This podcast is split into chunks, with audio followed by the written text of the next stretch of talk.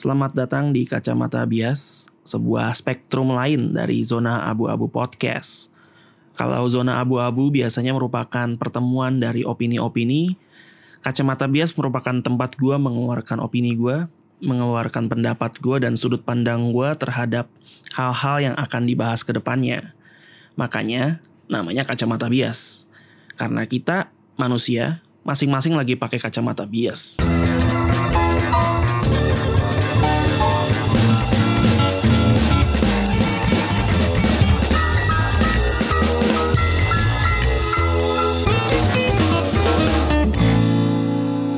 Hari ini gue mau bahas soal pemilu, khususnya soal pilpres. Uh, gue lihat di Twitter, ya gue merupakan penggiat Twitter ya. Gue cukup mengikuti isu-isu dan topik-topik apa sih yang hot dibahas di Twitter. Gue sering lihat di Twitter di berbagai base, di berbagai forum mengenai isu-isu pemilu, isu-isu tentang kedua calon presiden kita yang menurut gue akhir-akhir ini cukup terblow up.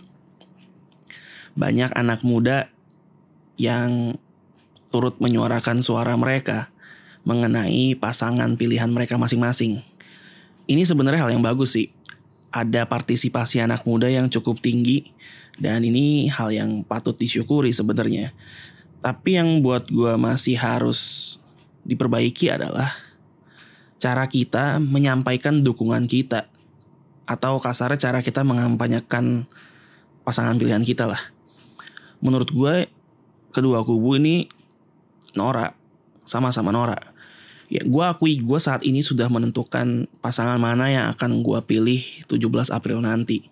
Tapi gue mengakui kedua kubu itu sama-sama Nora pendukungnya juga sama-sama Nora silakan punya pilihan masing-masing itu hak setiap warga negara. Silakan dukung mereka.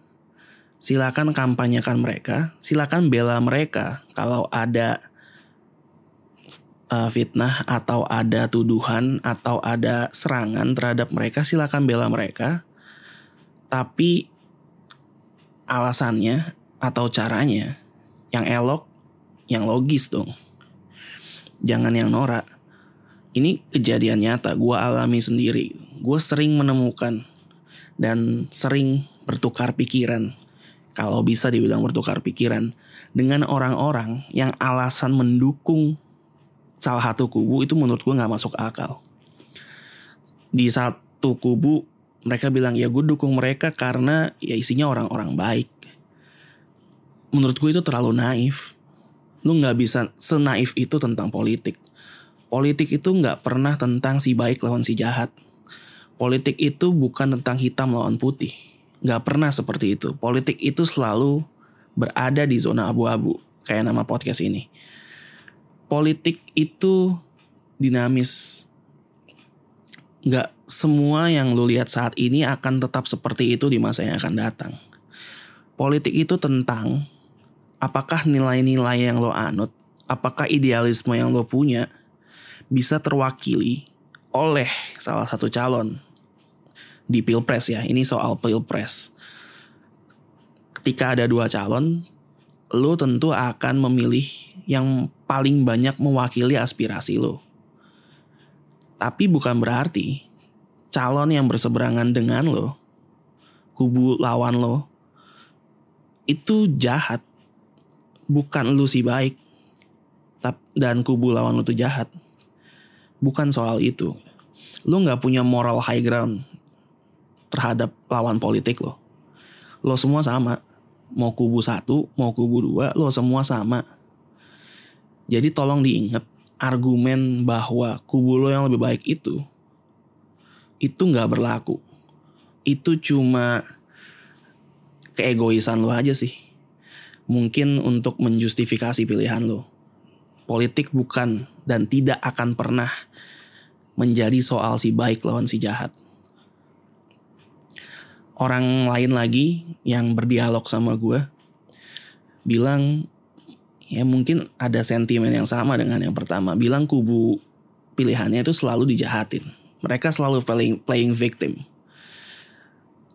mereka bilang ya kami selalu dituduh ini itu, dituduh ini itu, um, ada banyak kabar jahat tentang kubu kami, ada banyak perlakuan tidak adil terhadap kubu kami. Menurut gue itu nggak terjadi hanya kepada salah satu kubu. Kubu sebelah bilang, oke okay, kami dituduh anti-Islam, kami dituduh pro-khilafah, kami dituduh ini itu. Kubu sebelah, ya kami dituduh PKI kami dituduh antek-antek asing, dan lain-lain. Jadi sama aja. Kedua kubu saling tuduh-tuduhan. Lu mau playing victim, kubu sebelah lu juga bisa playing victim. Ya, agama kami dijahatin lah, kaum kami dipersekusi terus lah. Itu semua kedua-dua kubu bisa melakukan. Dan kalau itu yang terjadi, apa lo yakin ini arah kampanye politik yang mau dituju oleh negara ini ke depannya. Sama-sama playing victim. Dan masih banyak alasan-alasan absurd lain yang menurut gue nggak seharusnya lu kedepankan dalam dalam tanda kutip mengampanyekan kubu pilihan lo. Kenapa lo nggak bahas soal idealisme mereka?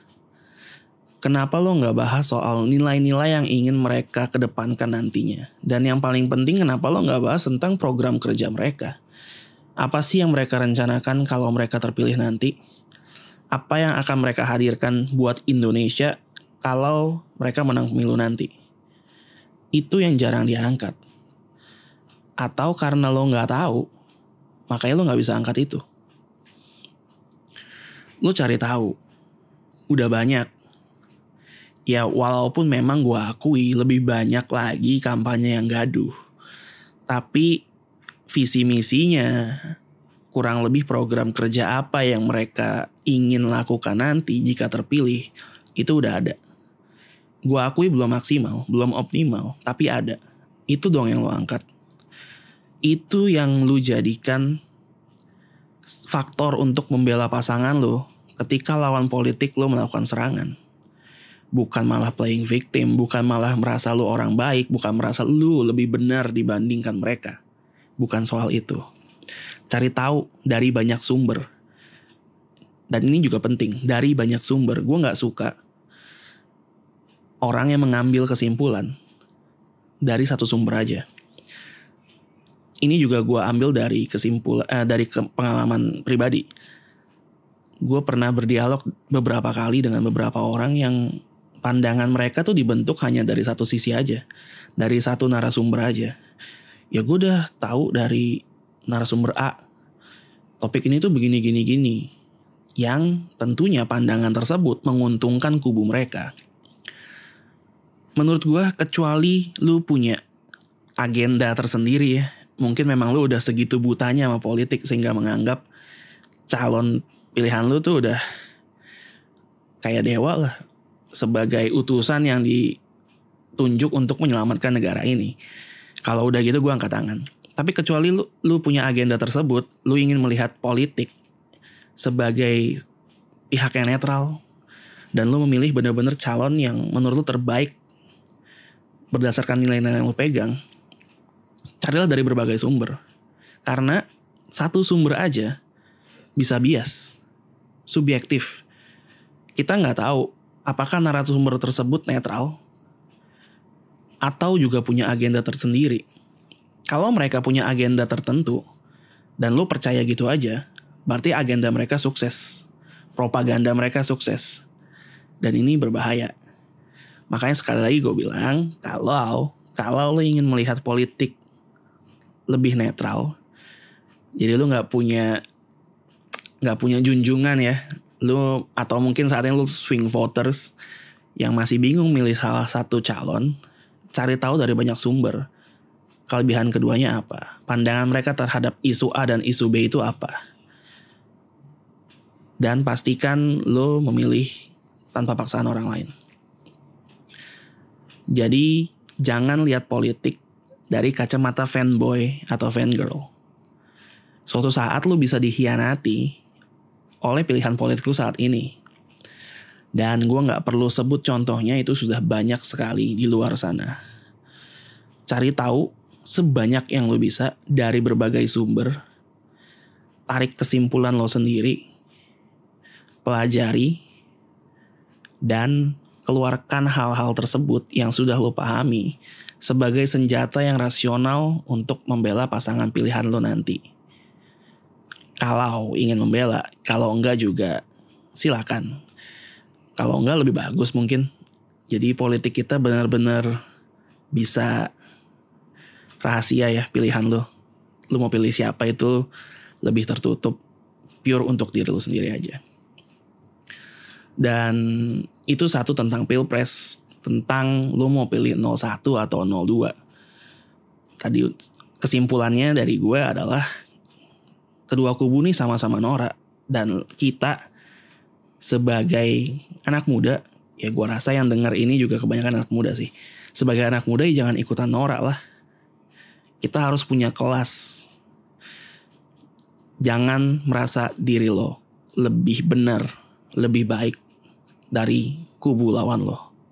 Jadi yang ingin gue kampanyekan adalah mari kita berpolitik dengan pinter. Gue nggak mau mengampanyekan salah satu calon, bahkan calon yang gue pilih. Gue tidak akan pernah mau melakukan itu. Tapi gue mau kampanyekan, mari kita pilih salah satu calon yang menurut kita paling mewakili diri kita dan kampanyekanlah mereka dengan cara yang klasi, dengan data yang benar, tanpa perlu fitnah dan hoax. Ini kacamata bias gue, mana kacamata lo?